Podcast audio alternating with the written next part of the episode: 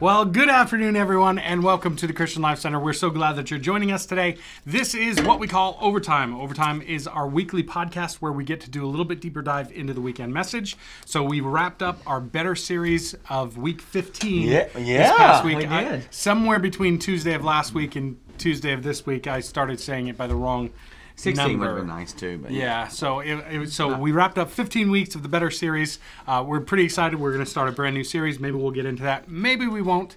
Um, before we jump into kind of our deeper dialogue, and we do have a couple questions that we want to get to this week, um, want to let you know of a couple different things. So as we are recording this, it is September 14th.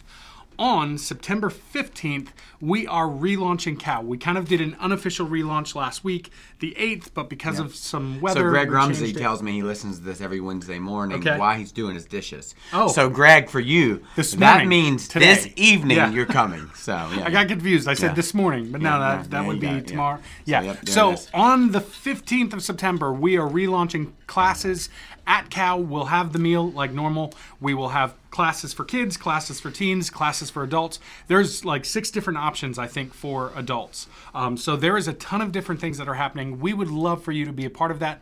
If you're interested in being a part of that, if you want to come for the meal, that starts at 5:30. yeah. Um, and then at 6:30 My is beautiful wife is cooking that. She And is. Do you know what it folks- is? I have don't no even- idea. I, I knew what the first week was, and then I forgot to look. Yeah, so. Something I'm- good. It's going to be good, yes. Guarantees to be something good. So if you want to be a part of that, we would love to have you out for that. And then the other thing that I'll just let you know real quick, kind of as a first look, uh, is on September 24th is our last scheduled Fourth Friday Flicks. So that means on September 4th, we'll do a double showing once again at 5:30. We're going to be watching the movie The Mitchells versus the Machines. Heard really good things on Netflix. Is it new or older? It just came out like 2021. when it's on Netflix. Okay. Yeah, Oh, yeah, yeah. from the creators of uh, uh, Spider-Man, the Spider Universe? Verse. Yeah, Yeah. I forget what the multiverse yeah, or. Spider-Verse, whatever it is. Um, looks really clever. So I- I've heard really great things from a bunch of different people. So we're going to be checking that one out at 5:30, and then at 7:30 we're going to be watching the new movie Cruella. So we're pretty excited for that. If you want to come out again, that first one. Hey, look, I'm throwing things. Uh, that first one is at 5:30. Mitchells versus the Machines. It's rated PG Yeah. kind of family friendly, animated. And then the other one is a real life version, rated PG 13, so that might change who you some want to actually violence, have and you'll there. see evil Yeah. in it. Really good to have Yeah. discussions with your family if you're up for it on Yeah. the role of evil and the brokenness of the world and the Yeah. need for a savior. There's some good things you can have a conversation about. There is some light of really that. cool So, yeah. discussions Yep. that come from that. So that is kind of the two things that were announced. So September 15th, Cal relaunch classes are starting. We're excited. And then on September 24th, we've got our fourth Friday flicks. We would love for you to be a part of any of those. So that's kind of all the announcements that we've got. Uh, do you want to uh, go ahead and give us a recap as Christian tells us Well- he's excited for Cal? Well, that's why I'm here to give a recap. So yes, I'd like to. And this is Um, episode 99. uh, It yeah, so you know fun. what's so crazy is I got one more next week. I know you'll be so here I'll through finish 100. up to 100, Yeah. and so sad and exciting all at the same time.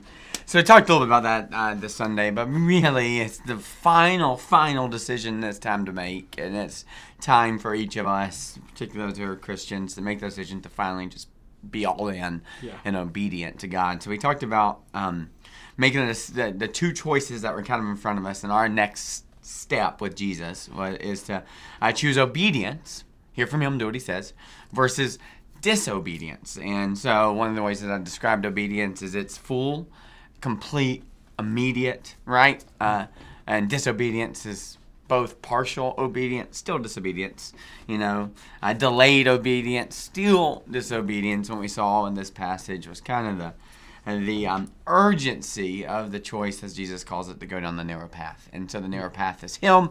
He's inviting you into that life, into the kingdom of heaven, only through Him. And the only way to get there is through obedience. And so I double dog dared you on Sunday. We'll double down on my double dog dare today.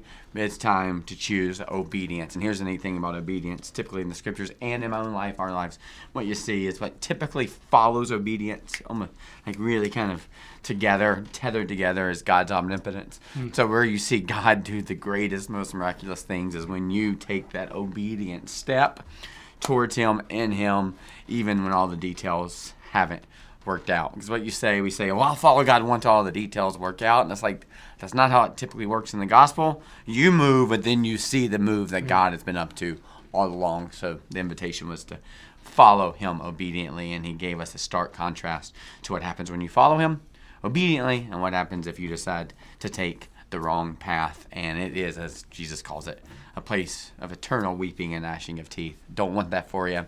Love you and want what's best for you, and you get to choose life. And the only way to choose life in this is to choose Jesus and obediently follow him.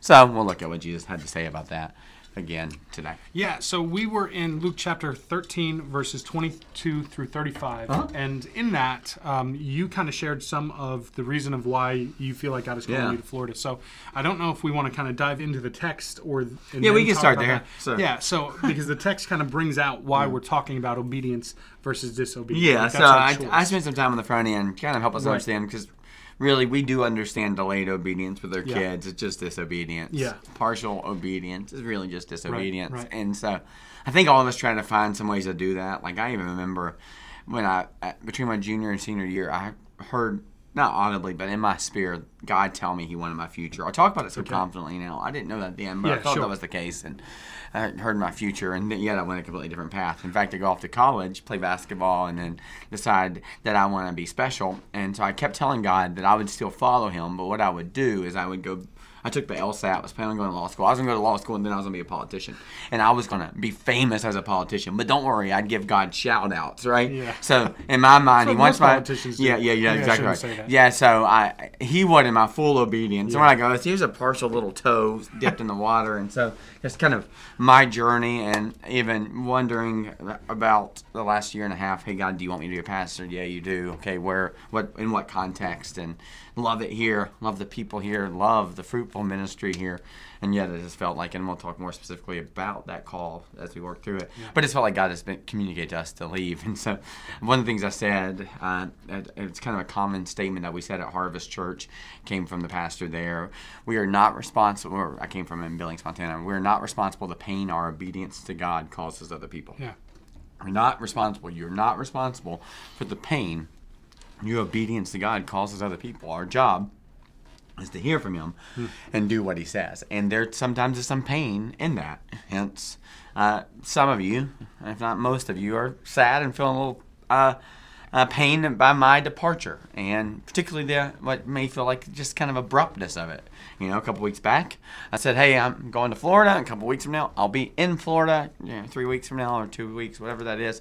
And so, just really wanted to explain. Look, I'm just seriously, there's three things in this calling, family, and obedience. But the highest level is I feel like this is what God is communicating to our family. So it makes sense that I would walk in that. And if it's a, if God's calling me to this, I don't know if it's just for me. I know it's for my family. I know it's for the church on there, but I, I got to assume God wants to do something really great here yeah. that wasn't meant for me. And so I told my dad, and I talked about him a little bit in the sermon, and yeah. uh, they have COVID. I, I, I, hope they're doing okay. I haven't talked to them this morning, talked to them last night. I'll follow up with them in a little while. But um, I called him on Sunday afternoon, and then uh, he's like, Yeah, yeah, I watched the sermon. I was like, Oh, sorry, I talked about you a whole bunch. And, and then I was like, You know, the funny thing is, I basically blamed you and God for my move. So I basically said to the church, You can't be mad at me, be mad at God and my dad, right? So what?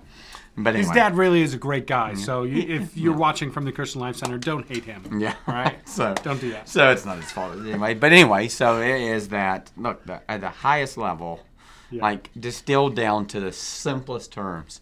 We are moving to follow. Uh, we're moving to Florida because God has called us to, and we feel like we have to be obedient to that. Yeah. And we believe we'll see God's work as a result of it. We yeah. do have a question yeah. that goes towards obedience, but I think even before we get to that question, want to jump into the text because yeah. as we start to get into the text. So again, uh, Luke chapter 13, verse 22, it says this. The, the heading, at least on this, is the narrow door, right? So mm.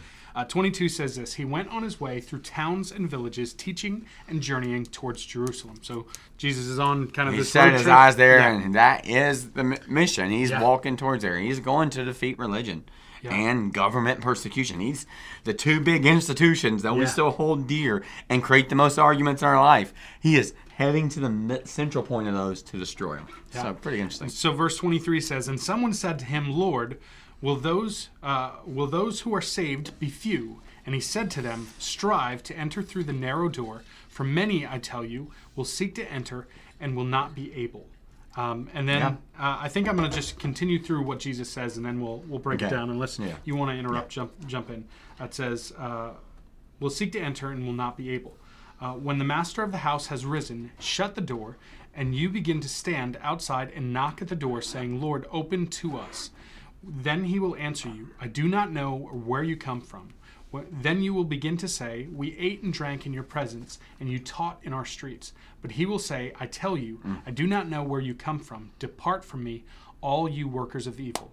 In that place there will be weeping and gnashing of teeth. And then you will see Abraham and Isaac and Jacob and all the prophets in the kingdom of God, but you yourselves cast out.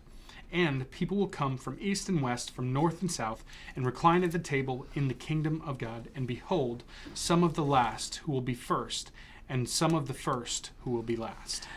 Yeah, so what you see in this passage is a couple things. One is just the urgency, Yeah. right? There is this understanding at some point he shuts the door. Yeah. And that's so mean of him. Why would he shut the door? Well, actually, why would he ever open it? Yeah. You know, like the fact that he's opened it is just amazing to me. The fact that he's invited us into his house. I mean, at some point, it's it's so disrespectful to keep being invited into some place. Go, no, thank you, no, thank you, no, thank you, Yeah. and then the door shuts. Go, okay, now I went in. It's like, man, it's just our human nature to want what we can't have. Right. But the things like this is what's so messed up is that Jesus is really clear and he invites us into something, and we just always think that we can kick the can down the road and do Yeah. that later. I mean, that's what I did. I thought, okay, I'll, I'll start getting back into church when I was in college. Once I go off to college, right? When I mm. was in high school. Okay, got okay. Once I you know, have a relationship, then I'll do that. Okay, once I get married and get all that mm. situated, then we'll get plugged into church. Oh goodness, my marriage is a mess. Oh, I guess I'll go and do this now. Like it was just always this reactionary thing and always this delayed obedience. And so uh, a lot of times people go, well, I don't, I don't know what to do. And I'm like, uh, really think about this. Think about this and go, you do know what to do Yeah. right? You do. Like if you pause long enough, you the spirit will reveal to you that he wants you to love your neighbor, that he wants you to make your things things that are used for the kingdom. Right? That he wants you to use your resources to bring the kingdom of heaven to earth. That he wants you to love justice and mercy and walk humbly. Those are things that we just we know inevitably. So we're going, well, if God would just be really clear. And I'm like, 15 weeks now. Yeah. He's right. been really, really clear. And so, if you don't know what the next step is, let me just tell you that what he wants for you is to lean all the way in. And the way that you lean all the way in is you make an irreversible movement, Yeah. right? So, like, there comes a point when you go to sit on a chair where if that chair doesn't hold you, you're falling on your butt. Yeah. Right? There's just that comes that point. And so, there's a point of no return. And what Jesus is inviting his people into as he's heading into what's going to be a crazy scenario where he's going to get arrested and brutally beaten and murdered. He's inviting everybody in at this moment to go through the narrow path. Yeah. And not later, not when things go bad, but in this moment. And so, in this transition in our church, and um, for me, for all of us, it's going, God is inviting you Yeah. to walk obediently. So, what is that? irreversible step. What is what is the point of no return? Is it literally going and knocking on your neighbor's door? Once you knock, what are you going to do? Run? Yeah. Right? That's a. Is it literally going and bringing food and knocking, or is it? Please don't Yeah. play ding dong ditch and mm. blame it on the church. Okay, Yeah. don't do that. So Yeah. when you ask the cash register or the person behind the cash register, "Hey, how are you doing?" Yeah. and they tell you, and you go, "Can I pray for you?" Hmm. Just just these points of no return. Like, is it actually signing up for Compassion International Yeah. and going, "Here's my credit card information," Yeah. reaching out to Tamani and go, "How do I start to pay for that kid?" You know, like whatever it is, going and volunteering at the lighthouse, and then actually showing up for the first time, walking through those doors. Like there is just this point of no return. So there's hmm. plenty of ways to walk obediently. But what Jesus is saying is there is a real urgency in this because at some point you won't get to walk down that path anymore. Yeah. And so, as someone who loves our church dearly and hates to, to, to give this message, so like to be liked. Yeah. Like the reality Right. is, there are people that listen to the message on Sunday who'll who'll never experience the kingdom of heaven, Yeah. and it'll be because they chose never to walk with the Lord. Yeah. Now, if you have any capability of thinking maybe I should, maybe I, I could, possibly is now the time. That even the fact that you are willing to consider that is a work of the Holy Spirit in your life. So the fact that He has opened your eyes enough for you to even consider leaning in fully is the time to lean in fully. If that same Holy Spirit has made you consider it, that same Holy Spirit will underwrite with His omniscience, omnipresence, omnipotence, the work that's supposed to be done. And so, what, what I want you to hear here is that the call is to obedience, but the call here is not to obedience in the future. It's in today, because at some point you'll miss the opportunity. What I had written on the board um, that I was going to talk about, I just didn't have time, and, and so um, one of kind of my first youth pastor. He was a he, he, was a coach at Camden County High School, and he was the shop teacher. Really incredible dude, and he was always just a volunteer youth pastor. But he talked about how he loved sports. Like you know, I love sports. We played basketball together. I mean, he was he's my dad's age. He just died a couple years ago of a heart attack, but great, great guy, Sonny Stewart. And he tells a story of when he was like in his 20s or early 30s. He'd fallen in love with the Lord, and God kept waking him up in the middle of the night and telling him, I need you to start a basketball game on Sunday mornings or something like that Okay. at that local park. Go Okay. do it and start sharing the gospel. And he, I mean, he was like, it was clear as day. Like he didn't know where it came from, but he knew it wasn't from him. One of Yeah. the ways you can tell is, ah, that's not my fault, right? Yeah, right. Kind of that thing. And so we'll get to that question later. That's Yeah. part of it. And so um, he, but he refused. He didn't tell anybody. He didn't do it. Two months later, there becomes this huge movement at this local park where this young kid started putting together people to play basketball Okay. and was sharing the gospel. And not only did he not get to participate in it, right? Yeah, Because it wasn't yeah. his thing, but he didn't get to experience the fruit of it Yeah. either. And so he just always had that. He's going, look, God is going to do what God's going to do. God's will is God's will. You get to decide whether or not you want to be on the path with Yeah. Jesus or you want to be in the path without Him. And so this is just a real call on the end of the series to go. Yeah. Can't you just? Why don't you just take that step down the path? Yeah. together as a church family. So anyway, what you see here is just this real, real urgency, and beyond the urgency, what I really love about this passage is that well, he calls people evil. you know, and so it is harsh. And Yeah. It's and it feels like as we traveled more and more, Jesus' teaching gets more I don't even know if harsh is the right word because it's it's more you Clear have, and direct, yeah, yeah. you have to make a choice. You have to make a decision. It's very clear and it's two different worlds. Hmm.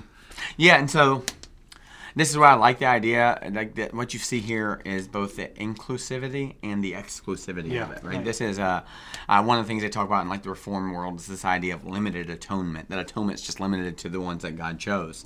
And I go, well, it's kind of unlimited, limited atonement. It's for all people, but then He makes it available. Only so many people choose it, and it's like, Yeah. is it our? Is it us? Is it God? And it's like, look, look. I don't know the answers there. What I know, if you have the agency in your life right now to maybe, quite possibly, lean in fully into God, then that means that's available to you. So it is inclusive.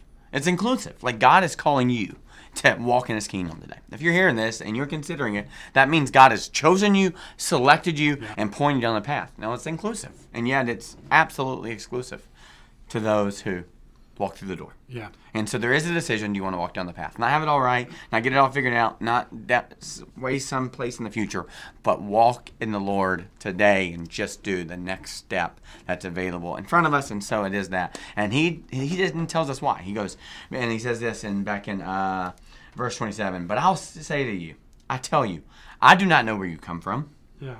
Depart from me, all you workers of evil.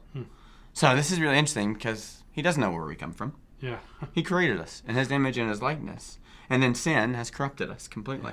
And so He now all of a sudden we have the ability in our own life to walk completely away from God's calling and live in our own corruption. Yeah. That just is that's wreaked havoc on generations, right? So when he Yeah. that word evil, I talked about Sunday. I just want you to understand it. It would have been offensive to them. Yeah. It'd have been offensive because he's telling both his followers and the religious people that are still around that they are unrighteous. Yeah. He is telling them that none of them are worthy. None of them are worthy. He's saying, You don't deserve to walk down this path. You don't deserve to walk down the path. None of us deserve to do it. So that word literally is uh, just defined as the opposite of justice, unrighteousness, as a violation of God's standards, which brings divine hmm.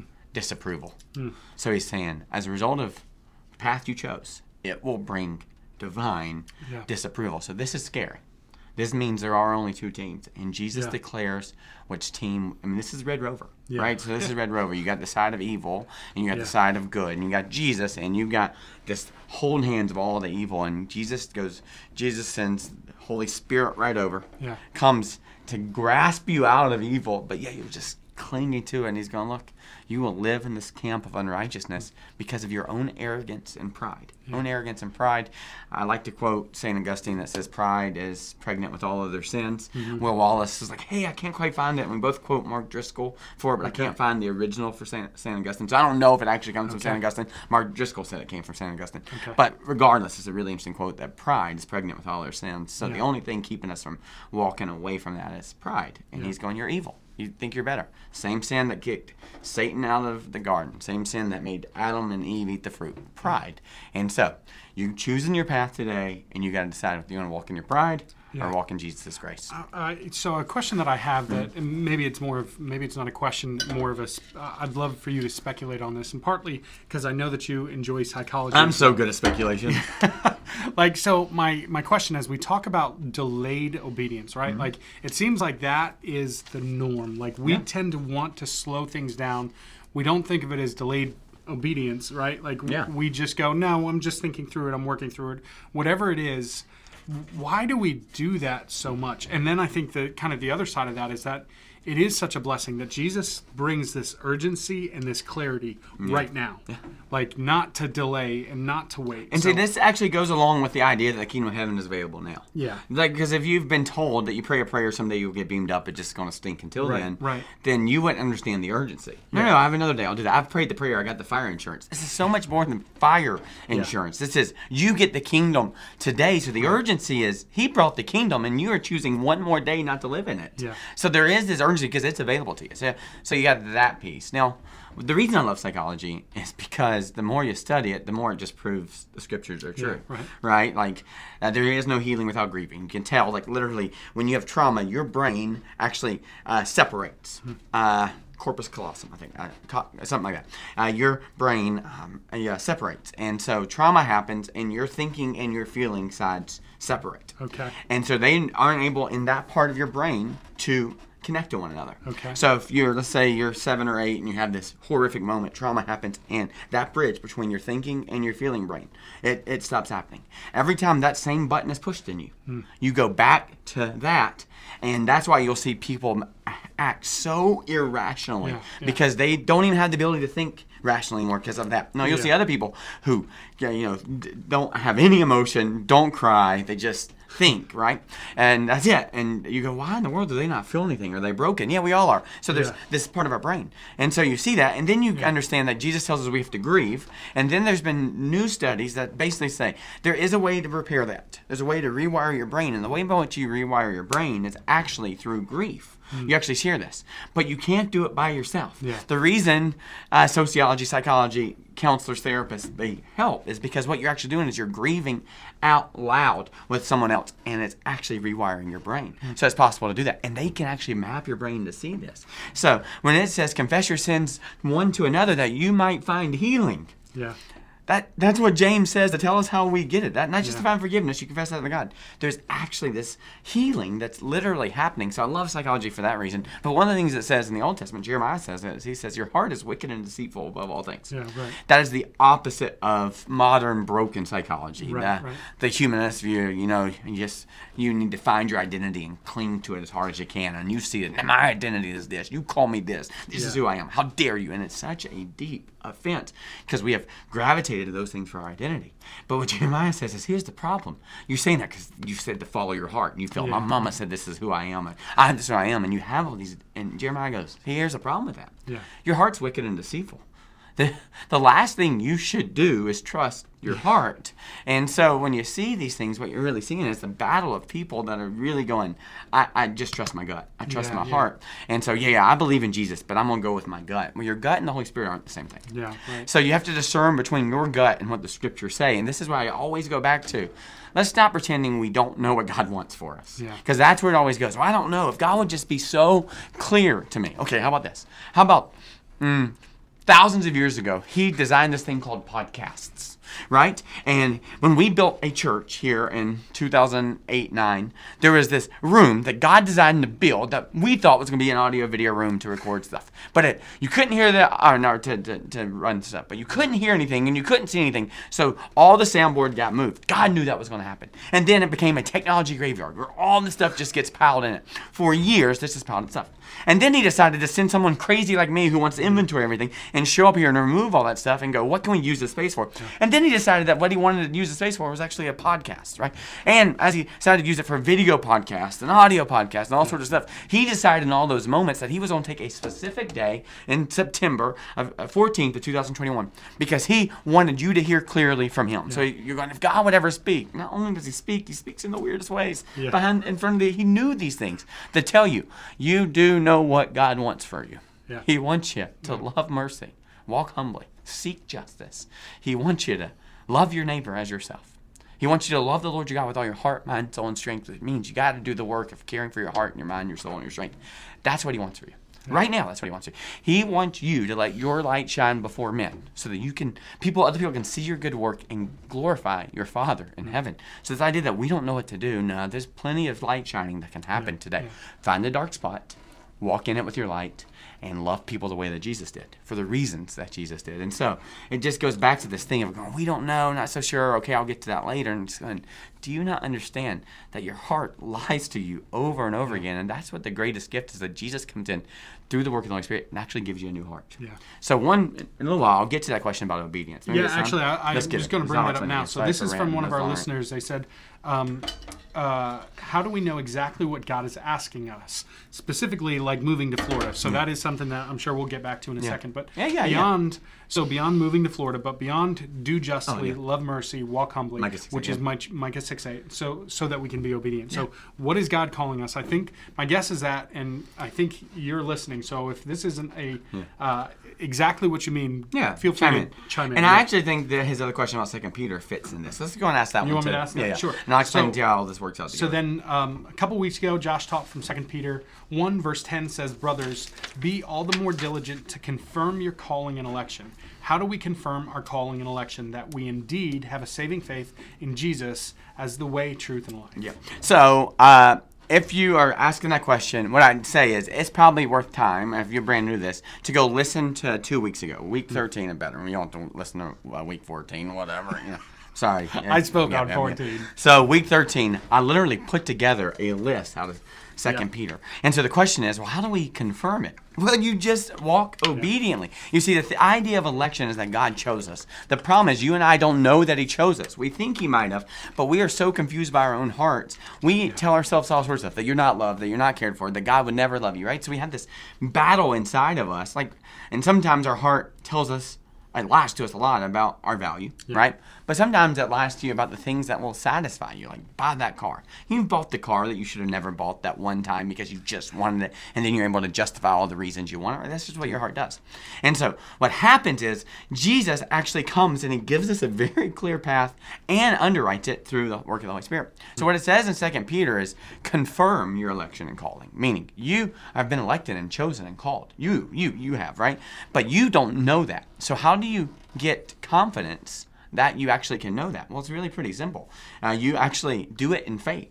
You take that next irreversible step. So the reason I'm challenging you to walk down that path today, not only because it's the best thing for you today, because you get to access the kingdom, it actually is God's only plan to grow you and develop you. You have to go through Jesus in Christ through that door, and then He starts to build and grow you. So that first step is in faith. What it says in Second Peter is it says then you have to choose knowledge, right? Then you know more about who Jesus is, and then as you know more about Jesus is, you actually gain some self-control. You actually can do the right thing, even when your heart tells you not to. You can still choose the right thing. You can trust God with your finances. You can stay faithful to your spouse. You have those abilities because you've walked down that path first with faith, then with virtue, you do the right thing, then with knowledge and self control and patience, godliness, brotherly affection, and love. So there is this pattern that happens there. Yeah. And so, uh, so as you do that, those things become more clear.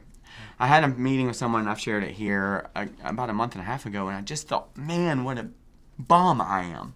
Because I just I just mentioned today, I just talk so confidently about God speaking to me as a 17 year old and saying, I want your future. I talk so confidently about God speaking to me as a 27 year old and saying, Prepare the way of the Lord, make straight paths. But in those moments, none of that was confidence. right, right. It was fear and trembling. I haven't told you, as a 17 year old, I went a different direction for three years. Yeah. And actually, in the middle of pain and sorrow, I finally turned back and go, okay, God, you can have me. Right? And even so, so this whole idea eh, that I go, man, I just know that this was God doing. God spoke to me, and you hear people talk about that so often. The reality is, the first time they spoke to, He spoke to them. They don't really know. They don't know, and many of you would agree. I, you're not really sure. You think it is, and all those kind of things. And so, the reason I know this in obedience is because for now, 13 years, 14 years specifically, but 20 years as a pastor, 32 years as 33 years as a Christian. I've been practicing this. Yeah, right. So what happens as I continue to walk in obedience with God, I my heart becomes more like his heart. My knowledge is his knowledge. My love is his love, right? And so but the only way that happens is by taking the first step. Now when you've been walking for a while, uh, when I tell you there's two things that help you understand if you're growing with the Lord. The first one is the closer you get to him, the more disgusting you realize you are. Yeah. So the, this gets confusing because you go, I'm a Christian, but I've been a Christian now 15 years, and I feel dirtier now than I did 15 years ago. No, you, you're just more aware of your stark dirtiness that Jesus says, God, blemish free, Yeah. clean and purifiedness. If that's the word, right? So you got that piece. So as you walk with Him, you realize more and more how broken you are. So that, that But one you, carries. but you also also see how much greater His grace is. Yeah, yeah, yeah. Like, so it's it's not just oh I suck all that Yeah. much more, but He's so much greater. Like it's it's both. Yeah, so Yeah. Uh, create in me a clean heart, O God. Renew a steadfast spirit in me. Reto- restore unto me the joy of your salvation. Then I'll teach you Yeah, yeah, yeah. your ways, right? Psalm 51. And so what happens is that you no longer go, oh, I hate myself. I'm so terrible. Woe is me. You go, I am so dirty. Yeah. And God is so perfect and He's invited me down that path. There comes this joy of this self awareness, Yeah. not more pain. So we don't want to do the hard work of that because we think it'll create, create pain. And I'm not telling you to go do all the introspection. I'm just saying the more you're aware of God's perfection, you're more aware of your brokenness, but you're also more aware of His grace and Yeah, mercy, right? right. So that's one piece. Now, the second piece that I think is really, really important as you grow, and you'll start to see this happen, is there is this call to virtue, right? Mm-hmm. There is a right thing to do. You should not cheat on your spouse. You should not cheat on your taxes. Right. You should not look at those things on the computer. Right. You should not kill your liver. Right? You should not lie. Those are just things you shouldn't do. And you go, but they, they, they seem so fun. And that's the problem. He'll tell you sin isn't fun. No, it is. Yeah. That's the reason it's so enticing. It won't always be, but it is Right, at first. And so, but there is a right thing to do. And so when you first start walk with Christ, you go, okay, now I know there's a right thing to do, but I don't feel like doing it. Yeah. And what happens, you, you have to go, well, I don't care about what I feel. It's my heart's deceitful. Right. I'm going to do the right thing. So what happens in this process of sanctification, one, you're more aware of your brokenness, more aware of God's grace. The second one is uh, the things that, I do the things that are right, but as I do them for a period of time, they now also feel right. Yeah, right. They didn't at first, but they feel right. Like that's why I always say I have no problem having money taken out of my uh, check every month because I it feels good to trust God with the money. Right. Like I could not imagine having like being interested in any other female other than my wife. Yeah. Like I really can't because it feels so good to love her and be attracted to her, and that is something the Lord has done. I love being a good father. Yeah. I love sitting down and having difficult conversations. They used to be really hard, but I love it because that feels right and is right. And so that that's the pattern. And so I just would say to you, as you start to walk with the Lord, He actually changes your heart. And that's where we see in that scripture, He says He'll give you the desires of your heart. Yeah, because you get a new heart. to go back to Yeah. isn't isn't that even kind of the transforming of your mind, kind of that re re-patterning, like that connecting of the two sides of the brain? Yeah, right? like yeah. Do not be. Uh, Uh, do not conform to the patterns of this world. Yeah. Oh, you got trauma. Yeah. Act like a seven-year-old. yeah, right. But be transformed by what? The the renovation. That yeah. literally is the word renovation of your mind. And Right. then you'll be able to test and Right, what right. God's good, pleasing, and perfect will are. So Yeah. it's so amazing to see all that play out in the scriptures. A really long answer to a short question. But so when you see those things, the reason for Second Peter is because as you follow that pattern, Yeah. it actually confirms Yeah. God's calling on your life. It's not for him. He already knows. The scriptures there are given to you so you actually can start to assess that. It literally is a rubric that Jesus says this is this isn't descriptive here. Yeah. This is one of not not much in there, but this is one of the prescriptive moments. This is prescribed for how we grow and walk in the Lord. And as I've done that, He's given me a new heart. Yeah. And as He's given me a new heart, He starts to give me the things this heart desires. Yeah, A, right. a great marriage. Right. A great family. The opportunity to live fully in my gifting. And so as I become more aware of who God is and therefore who I am and walk with us, it became really clear to me that I know exactly who God's called me to be. Yeah. And it's not to be, you know, a performance review CEO. Yeah. It's not. I mean, I, I- it's just not. It's he called me to be on the front lines, Hmm. charging into hell with a water gun. That's just how I am built. And so, then all of a sudden, you just get such clarity because he's confirmed that calling in me through this, that I just that's not here, Yeah. right? I mean, God has called someone else or a team here for what He has prepared for here. It's just not my calling, and so you got that. That's what God's done. So He has identified a calling, and He's been clear to me through His Word that this is the place to go. Now, the bonuses of being close to family and in Florida, which is the state I love, and working for its here for a while. That's just God's grace to me, and so that's where I, I, that's why I'm confident this is what the Lord's done as a result of the the hard work that's been done over 20 years, but the really hard work over the last 18 months was staring in the mirror, seeing where I'm flawed, and asking the Holy Spirit to change me. And you, even, I don't know if there's anything more that you want to share on that, but you even shared kind of, I'll say your disobedience in the first, what was it, May? I think you said. Yeah. So from May to until what? Yeah, so it- weeks ago, yeah, so you know, it's so interesting. And, and there's a I don't I can't even tell you the periods of time anymore because that Yeah, means moving sure. fast. But um, Julie and I just weren't confident. Yeah. And so when we go about things a different way, I'm usually like, God, you better shut that door because I'm gonna run through it. You got to shut it fast, right? Yeah, And Julie's like, Hey, if you'll open the door wide open, then we'll walk through it, right? Yeah, and yeah. so what I say is, while we have a really good marriage, is I can talk myself into anything. Right, right. And most people, by the way. Yeah. And she can talk herself and many people out of anything, right? And so there's just like, which in the flesh, complements Well, in the other, flesh, right? it's, it's horrific, sure. but in the spirit, it's beautiful. And so we just didn't hear this big word from God going, this is the sure. place, this is the house. Well, kind of interesting because God did show us the house. We actually walked through it and then left. And then it went under contract, and we're going. I guess that okay. We weren't worried about it Okay. because we stopped looking there. And then when we decided that this was what God wanted, that contract fell through, and Wow. it just opened right back up. Wow, and so that's even God doing some really neat stuff there, which is a big house. You can come visit us. We're 45 minutes from Disney, Busch Gardens, and Universal Studios. Hour and hour and 15 minutes from both the Atlantic coast and the Gulf Coast. Literally, Okay. we'd love for you to do it. So come hang out with us in that. But uh, but anyway, so all that kind of being said, we we wanted to. I wanted to be close to family, right? But it's like, okay, God, I don't. The the hard part was, in light of here. Yeah. It was like this is the most beautiful season ever. We love our house. Yeah. Man, I love our Right. staff. They're so healthy and we have worked through hard things together and come out like we are in not in a pruning season, Yeah. but in a fruitful season. Yeah. And frankly, I just wanted to eat the fruit, right? Just want to eat the fruit because it's just been so good. Julie and I just want to eat the fruit, but the reality is the producing of the tree isn't for the tree; it's for others in that. And so uh, we just weren't real clear. Now, then, uh, so we say no, just straight Yeah, up no. right. Really, really awkward. Feel really uncomfortable. Like, but we weren't so confident that like they didn't pay for us to go down there, right? We just drove down. It's like I don't want to spend anybody's money trying to figure it out. Yeah. And so we just said no. And then I don't know. From that point, for a few days, I'm like, okay, we made a decision. I reach out and refinance my house, doing Yeah. all that kind of stuff, and then. A couple weeks in, God was just waking me up all the time again, just waking me up, and just the sense in my spirit was, yes, it was Josh, this isn't what I called you to do. Hmm. But got it. We wanted to be on the beach. Really? That's that's what to you? So what? Did you really pray that? Like, Literally, uh, yeah, yeah. So literally, uh, we wanted to be Okay. within a couple hours of my parents, but within six hours of Julie's or seven. Okay. Um, we're about seven and a half. Okay. And we love the ocean. And literally, this little place is an hour and 15 minutes from either side. Like, it's Okay. probably about as far as you can get in Florida from an ocean. Okay. And so, um, so just was really kind of wrestling through that. And then, like, as I'm praying and talking to God, I'm like this is the exchanging wishes piece. So Yeah. when you go, how do you know it's obedience? Well, the word is very clear to me.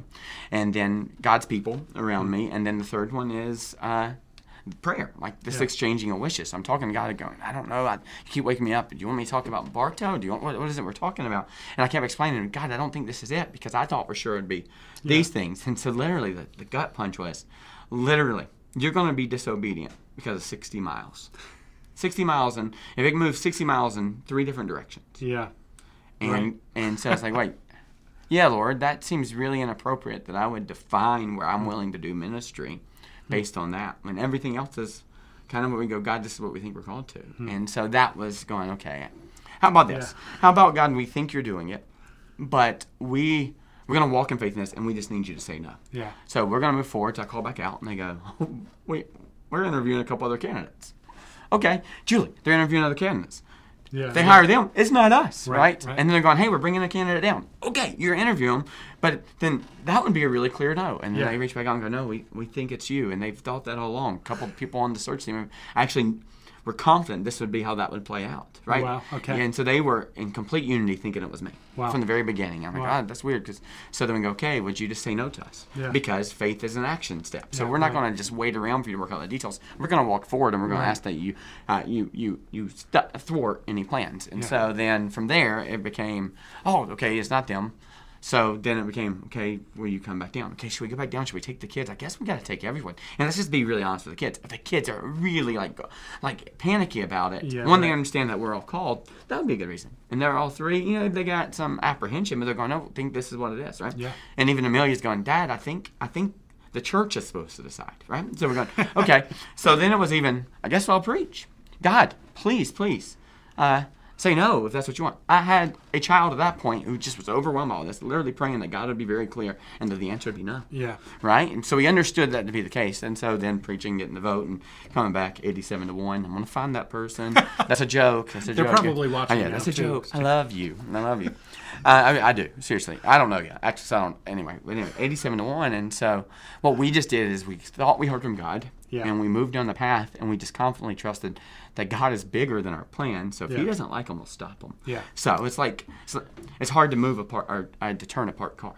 Yeah. So what Yeah, ends up happening right. for most of us is we just sit around and think, wait for God's burning bush. Yeah, right. But the reality is, it, faith is an action. Yeah. So it's a lot easier to go, God, I'm gonna keep walking. I'm gonna walk in that direction. That's what Abram Yeah. did. Go to the land. I'll show you. Well, which direction? Just start walking. Yeah. And so we started walking and asked God to be very clear about the direction. And as that played out, Yeah. that's what happened. So if you're going, I don't know what I'm supposed to do. I'm not to be obedient. I promise you, your next step is movement Yeah. not not waiting for God to work out all the details because there is no faith Yeah. in that. Yeah. You start to move, and as you move, you start to see God move and see where He's always been working work in. Does that make sense? Yeah, I in fact, as you were speaking, I know it took a lot of time, but- it reminded me of a uh, kind of a message that I'd heard. It was specifically for young adults, like, and this was a season of my life where Yeah. where I was single, and I'm going, okay, God, would you bring somebody if that Yeah. would be your will, right? And I, I think it was Louis Giglio that had this visual, and I'm a visual guy. And on stage, he had a recliner, and then he had a rake on the other side, and he said, a lot of times we pray, God, would you have your way? And then he sat in the recliner, Yeah. puts his feet back, and he just kind of goes, going, yeah. yeah, God, as soon as you want to bring that person, I'm ready. And he goes, rather than what we need to do is to, is to um, till the soil of Yeah. our heart. Like grab a rake and start working on those areas of finances and those areas of of uh, you know well, Hmm. I forget all the different things he listed, but just work on the areas where God would want you to work on. And so it just reminds Yeah. me of that of going, if you want to make sure your calling and election is sure, if you want to be obedient to Yeah, God, then good. start stepping in the direction that you think he's calling you to because as you make one step you'll take the next step and the next step and then pretty soon it is like what you said where you look back and you go 13 years ago i definitely heard from god because look at how faithful he's been Like you thought, yeah. So Yeah. And one one thing I would say that's really helpful, and this is worth the price right here, I think. And so maybe we could even do advertisements now because this is really good stuff, right? So brought to you by Christian Hessling. He'd like to you. He'd like more Facebook friends. So, but anyway, uh, Yeah. so but what I was thinking in that is one of the things that was really helpful for me in this season was having Julie. Yeah. Because we view it so differently, and so Yeah, I'm sure. naturally bent for movement. yeah yeah So, uh, so some of you are naturally bent for that. So Yeah. that what we're talking about here is a lot easier. Others of you are not meant. You are you're an engineer, right? Yeah. You want to put it all in order, not taking shots at engineers. Engineers are great people but you have it all in order, and Yeah. you've had it all listed out before you start building the product, right? And so I just would say this is why community is really important. Yeah. So if you're trying to figure out how to be obedient, you can't do that in a vacuum. Yeah. Like you, you need people around you. And so I'd say if your natural bent is towards, you know, the recliner or being still, then Yeah. Find someone whose natural bent is towards movement. A lot of you have that in your spouse, Yeah. right? But for some reason, that gets so frustrating that you don't even talk to your spouse about spiritual things. But a lot of you have that.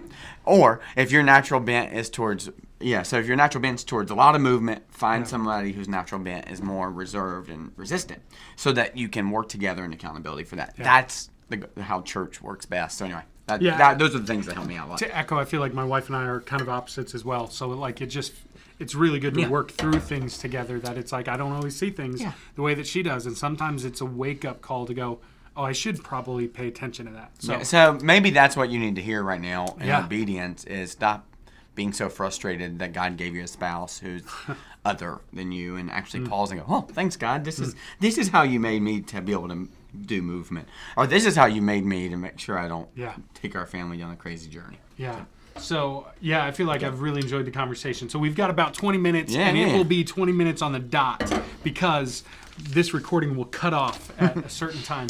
Um, yeah. So as we look through this, I don't even know. I'm way off. Yeah, so let's get back to uh, this is where and uh, he says last and first. I think there's some neat things about thinking about that, and I find great comfort in it. So I would just challenge you where he says, Yeah. and people will come from east and west, all inclusive, and from north and south, all inclusive, and recline at a table in the kingdom of God. And so what I even like about that is there is a time to recline, Yeah. but it's in the kingdom.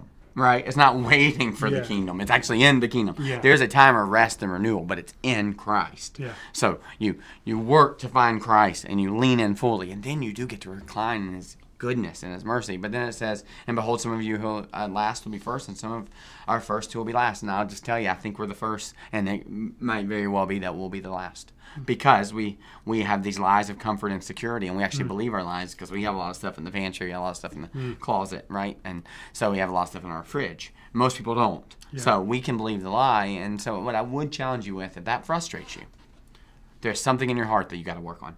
Like if you're going, I want to be first. Well, that's not how the kingdom of God works. Yeah. Yeah. Where your heart should be is that you should be rejoicing that the Christian martyrs in Kabul Yeah. will be first.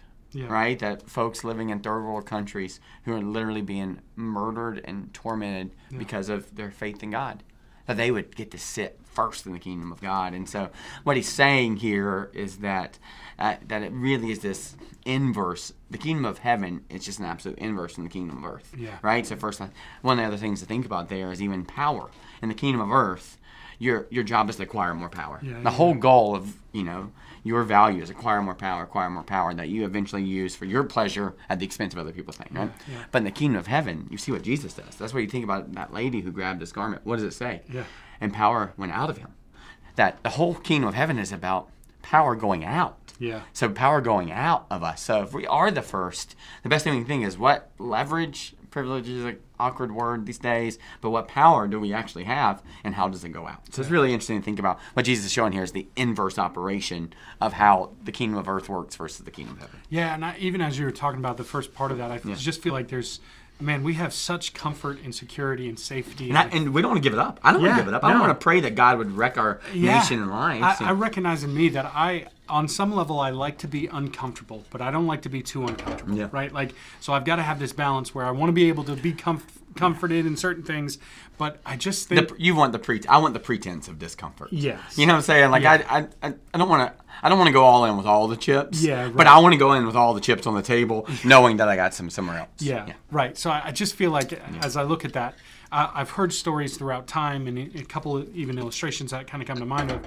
of people that were in a very tough, difficult, intense situation, and then they come back or they get out of it, like uh, Christians that were imprisoned because of their faith, and then they kind of leave and they they long for the days where they were in prison because their faith was so much stronger. And I, I look at that and I go, man, that's I don't want to live my life here in America where we do experience a ton of comfort and and stability and we don't have to think about being martyred by going to church on a Sunday morning or whatever. Like I don't want to Mm. be so comfortable that I am rocked to sleep Yeah, that I just kind of slowly fall asleep and I'm just in this trance or lullaby. I'm kind of referring to a a, a desiring God article as well about an Islamic um, missionary. Like they were in the area, kind of in the Middle East, and then they came to America. They felt really comfortable Hmm. and felt like that was more of a threat than being in the Middle East Yeah. and talking about Jesus. Like, and so they moved back. So it's it's crazy anyway. So I'm Yes, just uh, adding my we, thoughts. and so, but the thing I want to make sure we don't do is feel shame. Yeah, like yeah, like God has been Right. gracious to us, so we Right. got to go. Oh man, woe is us. We we're, we feel bad about all this stuff. No, Right. but we got to figure out how to manage it and steward it well. Right. Which is why you got to walk down the narrow path with Yeah. your things and distribute them because it's a narrow path. Meaning it all ain't gonna make it with you. So how do you distribute the things to invite other people into the kingdom? Yeah. Uh, so Yeah. let me jump into maybe uh, 31 through Yeah, 35. So it's it's the lament over Jerusalem. Verse 31 says, "At that very hour, some Pharisees came and said to him, 'Get away from here, for Herod wants to kill you." And he said to them, Go and tell that fox, Behold, I cast out demons and perform cures today and tomorrow, and on the third day I finish my course. Yeah. Nevertheless, I must go on my way today and tomorrow and the day following, for it cannot be that a prophet should perish away from Jerusalem. O Jerusalem, O Jerusalem, or O Jerusalem, Jerusalem, uh, that city that kills the prophets and stones those who sent it. How often I have, uh, how often would I have gathered you, your children together, as hens gather her brood under her wings, uh, and you were not willing. Behold, your house is forsaken, and I tell you, you will not see me until you say, Blessed is he who comes in the name of the Lord. Yeah, so lots to talk about. In, Yeah. uh, uh, ten minutes, but um, I think I really do like is that at that very hour. Yeah. So that just means in a present situation, right? So, so this is real people in real time, and most people like really wonder why they call him a fox, all that kind of stuff. Yeah. I think you can get distracted by those things. I, I mentioned that as a pejorative, like you know, this is not a nice term, but I don't think this is just about cunningness and that kind of stuff. I think what you see here actually is the literal concern that these people have with following hmm. Jesus. He's inviting them down the narrow path, which is through him, and you actually see the biggest hesitation. And if I could have spent a lot of time on Sunday, I would have camped out here hmm. because he says, "Get away from here, for Herod wants to kill you." They're not worried about Jesus Yeah. They're worried about people seeing them Yeah. with Jesus. You see, you understand what we're talking about here. That actually is the battle, Yeah. Right? Like you love Jesus, but you are kind of worried about the labeling that comes with really following Jesus. And that was going to be even my question. Here's a Pharisee that they generally have, I mean, Jesus is speaking out against them. yeah, Right? So there's a little bit of anger, but I feel like that answers the question. Why did it why are they Why- concerned? Because yeah. they're concerned for them. yeah. So he's saying, "Get out of here." Herod the Tetrarch, you know, he's over Galilee. He has all the authority and power in that. And if they get seen together, so Jesus has asked them to f- walk down a narrow path through him. Yeah. right? And now we see the big resistance. And so that's just the thing that we got to pause and go, what's our resistance? Hmm. And it has something to do with the security or comfort that we're giving up. Hmm. And so it's in all things. Like this is why I like DNA of relationships by Gary Smalley because it puts everything in this fear dance in, in couples where you have these fears when those buttons are pushed. You have these hmm. reactions that somehow press the other person's fear. So so much of our driving force on our behavior, everything we're doing, is based on fear. So uh, you got to figure out. Okay, I want to walk fully in the kingdom. What's my biggest fear in that? And there's with safety and security, which I think is ours too, right? Like Yeah. I even wrestle through this with our kids. I want to, I want to go countercultural in the way that we raise our kids. But it's like, but imagine I worry about what that looks like for their friends. Are they going to be made fun of? Or are they going to be the weird kids? And it's like, who cares? Yeah. Right now, I don't say that. I mean, I care about them and that, but we are not responsible for the pain our obedience to God causes other people. And so, in this moment, you see these guys who probably are wondering if they should follow him. Yeah. But then come to the conclusion that they can't because it would actually make their life a little harder. And what Jesus says is, no, no, no, your life will get a little harder. And he even gives us the picture of weeping and gnashing of teeth. And so what you're worried about is at this hour, what's right in front of you. Hmm. And Jesus is going, I'm going to cover everything. And then he goes into even explaining how he's going to cover it. Like a baby chick cannot protect itself. Right. So he invites us to come rest in him. So this, we're not talking about movement and moving in the kingdom. Some of us go, I just don't have that much energy or time. I'm exhausted. But in the kingdom of heaven, there is rest. Yeah. But it just starts by having the courage to walk or to the door, you know, whatever that is, say the thing, and then rest in knowing that he's going to give you the words to say and give you the resources to share. Yeah. So really, really neat to see that. I, it's really easy to miss that, I think, in the whole passage of going, why in the world they, are they saying that? Well, Yeah. they're fair. They're fair. And I feel like there's, I do have a question. Like, so Herod uh, is referenced as a fox, and then Jesus kind of portrays himself as a hen. Any significance to that? Because it's interesting because a hen, as far as I know, has no defense mechanism. Yeah. Right? Like, a hen, I like. I get the mm. picture of gathering, but even Yeah. maybe to the point really a of good point. I of, think of Jesus ultimately giving his life. Like Yeah. he could, because Jesus could have gone. Well, I'm I'm a wolf. I'm the alpha predator, Yeah. or I'm a lion, or whatever he wanted to. That's but a really he- good point. He says, he's the fox and he's the hen. I don't know. Yeah, just- that's really good thought to think about because you got this natural predator. Yeah. Kingdom of heaven, fox destroys the hen. Yeah. Right? And so, but you think about it. So he's going, You're afraid of the. Oh, I get it. Yeah. You're the afraid of the fox. Yeah. Well, come here. I'll protect you. And they're going, But yeah, but you know what happens? Yeah. The, the fox comes and kills the hen. Yeah, right. The baby birds flee, or the Yeah. baby chickens. And so what you see here is really this idea that he's going to provide protection even at the cost of his life. Yeah, So it's actually really, I didn't see that before. It's like, oh, that's really neat. That, yep, he's actually telling us exactly how he's going to protect us. Yeah. Because, you know, you always say it, it's so funny. Uh, bears are really scary in Montana, and there's like this natural fear. And But, but kind of the running joke, which isn't even that funny, of you don't have to be faster than the bear. You just have to be faster than the slowest person with you Yeah, right. right? If you're faster than the slowest person with you, the bear's going after that. But if the bear goes after that, guess what that means for you? Yeah. You're you're safe. Yeah. And so even in this sense, he's going, yeah, you're worried about the fox. Let me take care of the fox, or let me be sacrificed on behalf of. So I'm inviting you into protection. And then he just says, you are not willing, which is the message Yeah, of this right. whole thing. Are you willing to walk into the kingdom? Hmm. If you are, you have to do it today. Yeah. Are you willing? Well, I think I am. Well, you'll know if you are because today you're going to walk across the street. Hmm. You're going to send that email. You're going to forgive that person. You're going to repent. Yeah. You're going to you're going to uh, share with your kids. You're going to be bold. Whatever that is, there is an action step that you can do today if you're willing. You want to know if you're willing? There would be some kind of movement on your behalf Hmm. into the narrow path today. So what's countercultural? What can you walk down today? You can Yeah. know if you're willing. That's good. That's good. Let's see. I, I think we've got doing good. like four minutes left. Yeah. Um, anything else that you wanted to kind of talk about, or anything that we didn't get to? I feel like I didn't even once look at my notes. We just bounced Yeah, around, yeah. but I, I thought the conversation was good. Really do hope for all of you listening that it's challenging and encouraging. Yeah, there's a couple things that I, I think I'd uh, point out. Verse 33 Nevertheless, I must go on my way today and tomorrow. He is literally, this is urgent. He's Yeah. in the kingdom of heaven right then. So there is this. There's this movement into it is and so it will be. So you go, he is inviting you into it now. No, he's saying it's paid for, you're in, come on in today and tomorrow. But then he goes on and uh, says, in the day following, for it cannot be that a prophet should perish away from Jerusalem. So he's explained that. And they're going, what is he talking about? But right before that, he says, Behold, I cast out demons and perform cures today and tomorrow. So you see this hmm. urgency right there. And then Yeah. he goes, In the third day, verse 32, I finish my course. This is, without a doubt, a, a pointing to his resurrection, hmm. his death, burial, and resurrection. That is what it's hmm. pointing to. Which, if uh, N.T. Wright, Surprised by Hope, is so helpful in this. You should read it sometime. It's heady and wordy, but it really goes into the, the significance of the resurrection. Hmm. So if none of this makes sense to you, it's because you're viewing it through the kingdom of earth, not the kingdom hmm. of heaven. And the way that you should view heaven is through the lens of resurrection. Yeah. Right? Through the lens of resurrection.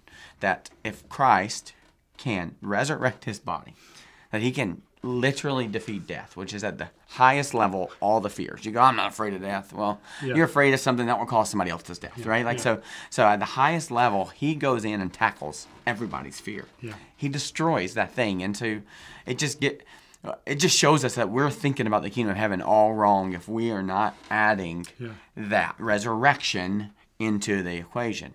The same power in that resurrection, the Spirit, Jesus gives us. God breathed it. Holy Spirit breathes it into us in the first century church. So the, the really most valuable part of this is that he's saying, look, I will finish it. Hmm. So you have to view this through the resurrection. So you go, what do I view through the resurrection? And what he says at the very end, he says, Behold, your house is forsaken.